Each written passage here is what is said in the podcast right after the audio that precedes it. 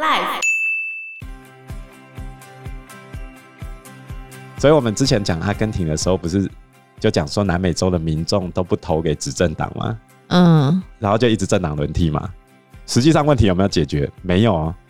那最近他休克疗法也已经一两个月了，现在阿根廷还蛮惨的啦，就披索暴跌，大家走上街头，然后补助都砍了。Hello，大家好，我是 Joe，我是 Fana，我是 Anna。我们这期播出的时候，应该大选已经结束了。嗯，那在跨完年之后，我们也接收到了听众的一些回馈跟抖内，那我们来感谢一下听众的抖内。好，那第一个是 Van A，他说三位好，Fana 好像有接家教打工是吗？感觉很棒哟，加油，谢谢他。听了一三四末段，在回应听众提出关于跨性别的讨论部分。感觉就对这个回复的情绪反应似乎很大。如果有在用噗浪以免术换证或跨性别去搜，会看到很多为数跨男侵犯生理女性生活空间的案例。总觉得现在环境往极偏不接受，用词不合对方意，就是歧视的方向在走。这就是为什么我们要做这个议题的理由，因为就跟这一次大选一样。其实越接近大选的末尾，大家越不想沟通，但是总是要有人试着去做这种吃力不讨好的事情。我觉得这是我的社会责任啊！我既然身为老师，我就会觉得说，我希望大家能够互相理解。最惨的状况下，大家要稍微能够沟通。我至少知道你的存在，我不会否认你的存在。那他这里面提到了免术换证的这件事情啊，就是对非跨性别者来说，其实。尤其是女生是很难接受这件事情的。嗯，我们那一集里面有提到一个案例，就是生理上完全没有转换性别的一个跨性别女，嗯，她去女性运动员的更衣室更衣。那时候的女性运动员身上都是没有穿衣服的嘛，那这时候该怎么办？那她到底可不可以进去换？如果你今天设立一个跨性别女的专用更衣室，那你有没有歧视的成分？这都是啊。应该有一个性别友善更衣室，能接受的就会去那里啊，不能接受的他就会在原本自己的领域。那你要几间更衣室？那就是这样啊。所以师大不就是有性别友善厕所吗？其实我们台湾这几年的大学在性别意识的推进上，算是蛮有进展的。嗯，举例来说，政大要推出那个男女混宿。对，当然，你们学校有性别友善厕所吗？我好像没有特别注意，哼，对，至少我们那一层，呃，因为我是在我们那一楼叫琴谱楼，你们也是城镇琴谱哦？对，哎、欸，等一下，师大师院系统都是城镇琴谱哦，真的哦，嗯，哦，所以好，哦，我们那一层是没有的。我看学校好像很多厕所都没有，哎，现在国家音乐厅跟戏剧院是有。哦，性别友善厕所，但是我的学生是不敢去上的，嗯、他们就是觉得害羞。嗯，但是我 我就觉得很这逻辑很奇怪，因为国家音乐厅的性别友善厕所是一格一格隔间的，你也看不到别人在上什么啊。嗯，然后所以我就跟他们讲说，你又看不到隔壁在上，他们就会说他想到旁边是男生，他就不敢上，觉得很奇怪是吗？嗯，总而言之，我们做这个议题最早的发想就是在。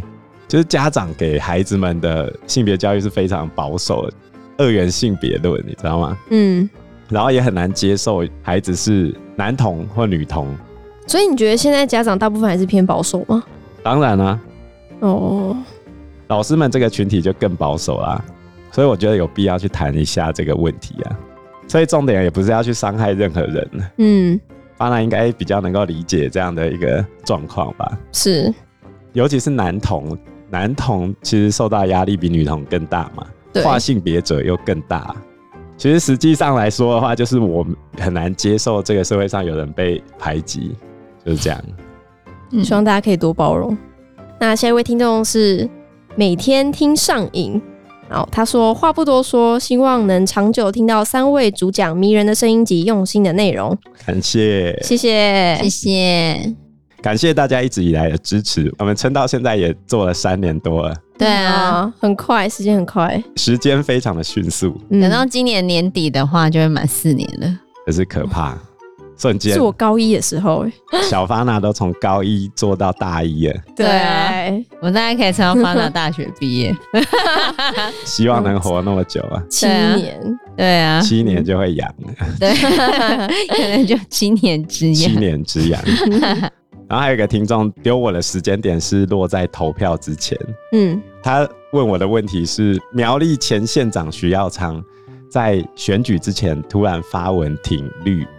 嗯，就是挺民进党那边这样，他就问我这个问题，我觉得我应该没有在节目上做政治表态啊。那我另外一个学生也传问题问我说，因为我之前的毕业班支持每一个政党的都有，真的哦。然后我其中一个学生呢，他转贴了一篇文章，就是说台湾主权的问题，嗯，然后要支持民进党这样，然后我另外一个科粉的学生呢，就开始跟他战。然后他也其实也没回什么，然后那科粉学生就一直疯狂的丢他，然后丢很长的一篇这样，然后他就问我老师该怎么办？嗯，等投完票你们就会好了。当然是这样子啊。他们现在只是在沟通。我家是深蓝家庭，然后我会接触比较常在看政治类的东西，是从高中开始，因为我去念家中，因为当年是国民党统治的时期。我这几年有一个非常有趣的观察，就是因为我这一代的人是在国民党统治时期成长，所以我们先天会有一种反抗父权的那种心态，就反国民党。嗯，我高中之前其实不太反国民党，我也不想管这些事情。然后到高中之后，我同学开始教我，跟我讲旁边的这些事情。那时候最红的就是阿扁。而且他们还会拿那个阿扁的那个阿扁娃娃，那时候竞选小物 超多的扁帽，对扁帽，这么多周边，对我有得到过的竞选小物，不管有花钱或人家送我的，我之前有收集过一顶扁帽，然后后来倒扁的时候有一个，好像有那个红色围巾哦，还有红色 T 恤，那个我也有，对对对对对，我没有倒，我没有捐钱哦，但是人家送我的，嗯，我觉得很有趣啊。我们还有那时候马英九的时候有那个国旗围巾，但是那是竞选的吗？忘记，好像不是啊。那可是那时候你们高中的时候，国民党的人是会去学校问你们要不要去打工之类吗？会吗？不会啊，不会啊。哦，不会吗？因为我们嘉义号称民主圣地，就是因为二二八事件那时候发生在嘉义，嗯，然后陈诚波又在那边被杀，然后我们有很多地方的头人，他们是死在我们的火车站正前面被处决的。所以嘉义的本省人当时候是没有那么喜欢国民党的。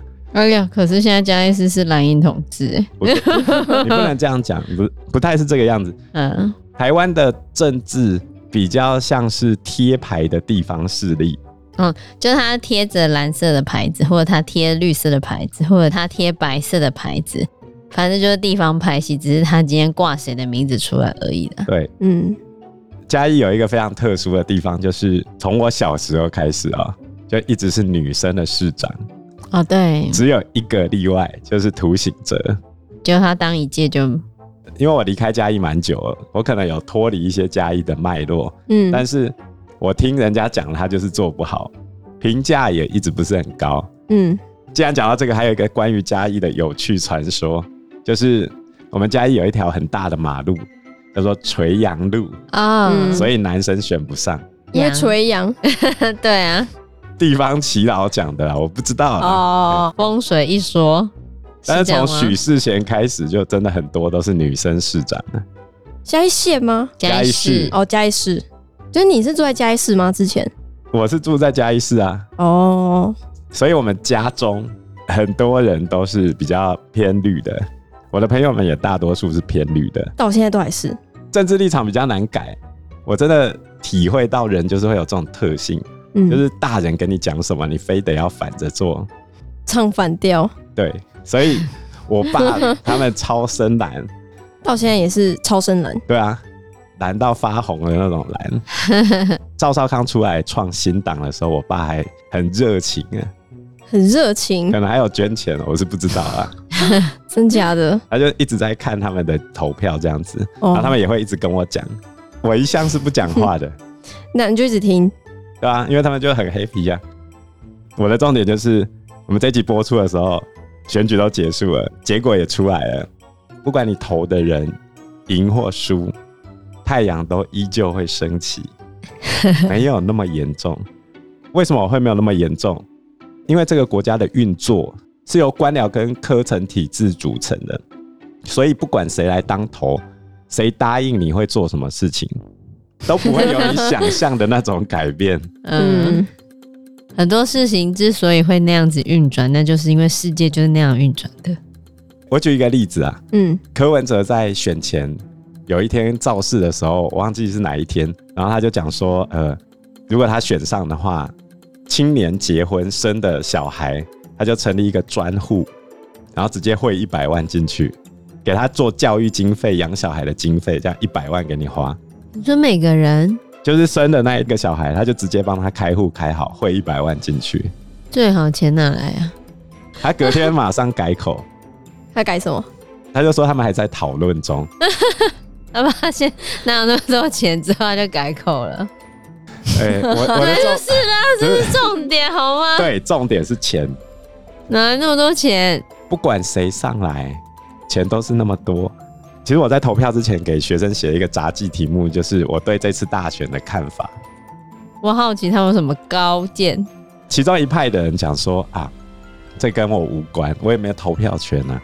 然后这些人，我就会回他说：“举凡是你走出去的这马路平不平，有没有人行道，红绿灯的描述，我们学校旁边有没有人烧稻草，凡事都是政治。”嗯，所以你应该要去关心政治。所以我也很鼓励我的学生，即使他们的政治立场跟我不同，但是你愿意关心政治，我觉得都是好事。你长大了，自然就会知道自己对还是错。随着你学习的过程，就会再去检视你之前的选择到底是对的还是错的嘛。像我每一档都投过啊，因为我的想法也不断的在变。我现在年纪比较大，我的想法就会比较固定一点点。嗯，那每个人有自己的选择，我觉得都没有错啊，因为所有人都希望这个国家好，那就好了。你知道这一点，那不管谁选上，谁选输或选赢，也没有那么严重吧。这个世界就是这样转，啊不要太难过，这样子。嗯，每次大选完都会有人忧郁症。大选前就会有了，大选完也。大选前是焦虑哦，大选后是忧郁哦，很难想象哎，我觉得对我来说。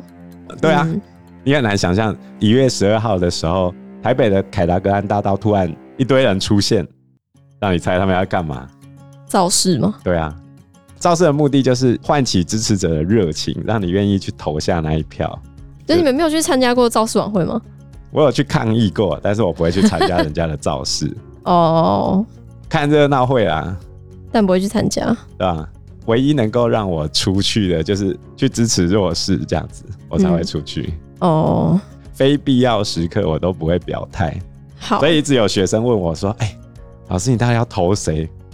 他们就会跟我讲说：“哎、欸，今天某某老师有表态，跟我讲说他要投谁哦。”是啊，真的哦。那这样是到几点之后就不能再？他是选前十天不能公布民调，也不能讨论相关的比率。嗯、哦，你甚至不能讲某某候选人跟某某候选人五五波平分秋色。如果讲到的话，是五十万。你是说在公共区域讲的话吗？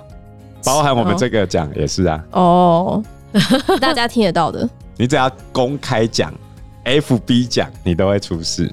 哎呀，十天前，对啊，比如说你要做街访，你可以访，但是你不能数，啊，你数了就会出事。哦，了解。这个就要追溯回两千年的选前之夜，那时候是沙卡都，跟今年一样是三强鼎立，陈水扁、宋楚瑜跟连战。嗯，选前之夜，马英九讲了一个民调。他的意思是说，民调是连战赢，所以叫大家弃掉宋楚瑜去投连战。选前之夜哦，选前之夜一天，蓝营的支持者就听他的话，因为马英九不会说谎，嗯，投连战吧。结果连战第三名，宋楚瑜本来一定会赢的，对，结果宋楚瑜输了，输给陈水扁，然后他记恨到现在。他不是率选很多次了吗？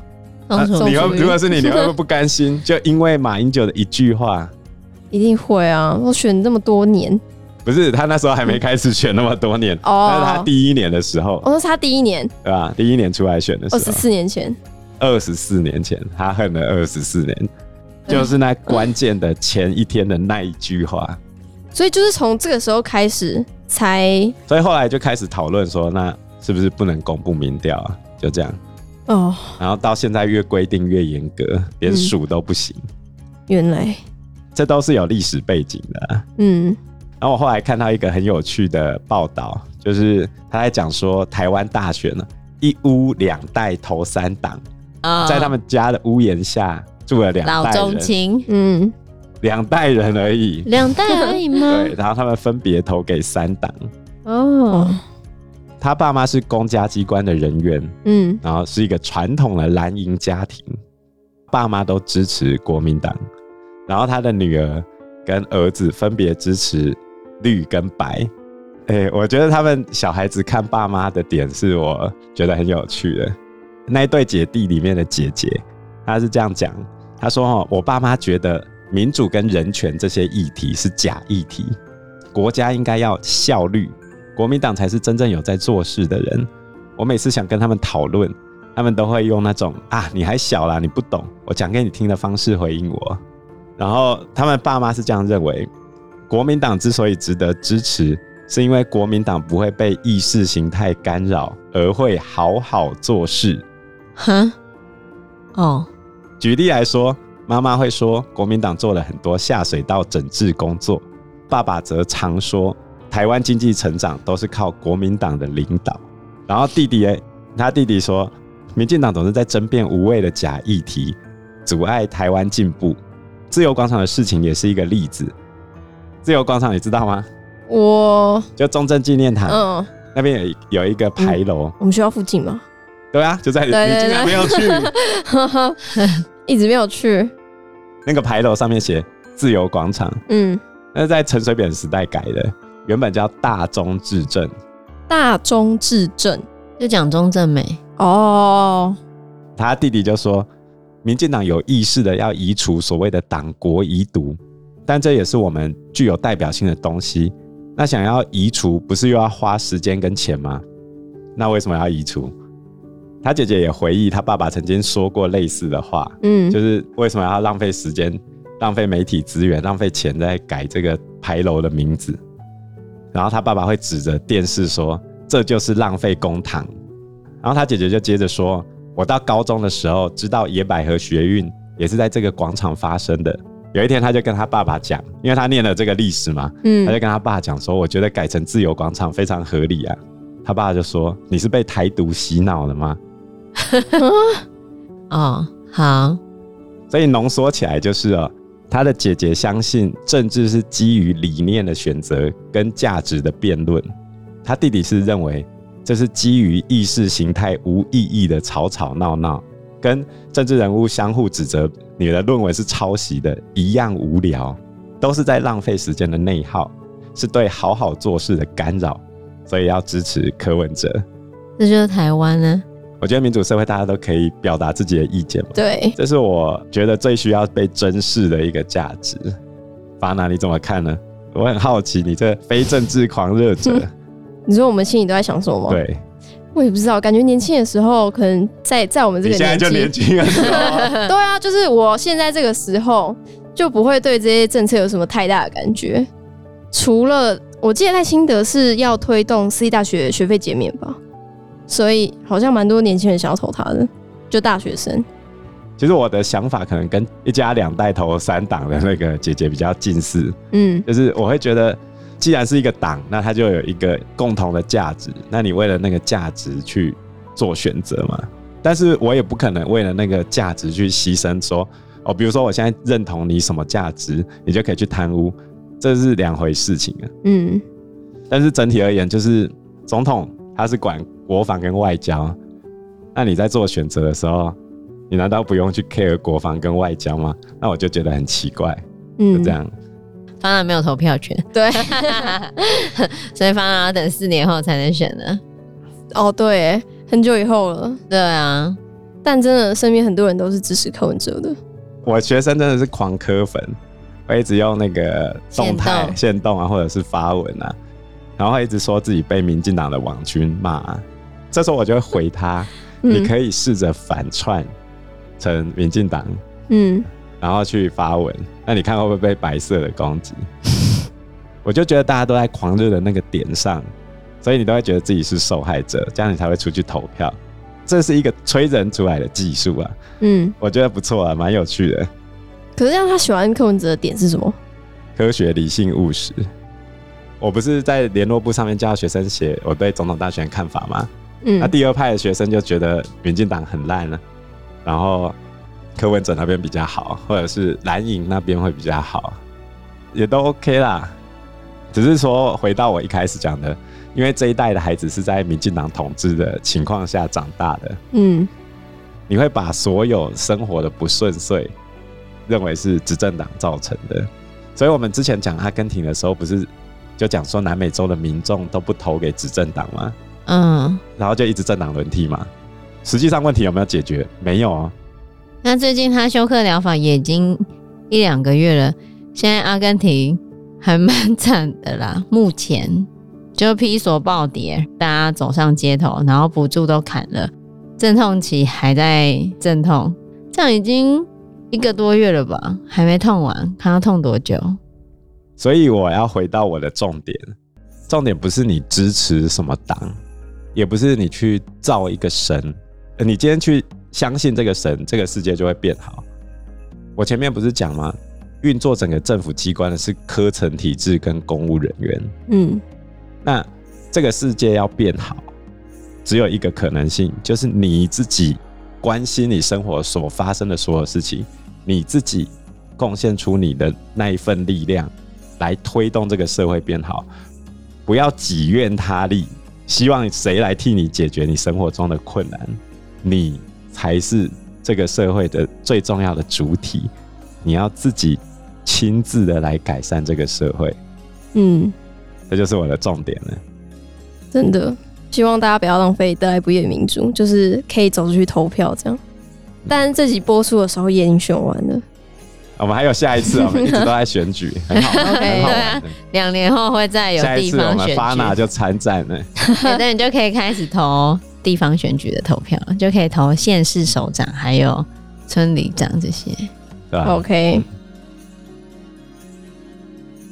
因为时间关系，我们这一集节目就到这边喽。有任何的建议都可以在留言区告诉我们，或者是直接在 Facebook 或者是 IG 留言我们。我们都会回应你哦。喜欢我们节目的话，欢迎按赞、订阅、加分享。如果喜欢我们今天的内容的话，也欢迎赞助我们一杯咖啡的钱，让我们可以走得更长更久。谢谢大家，谢谢大家，拜拜，拜拜，拜拜。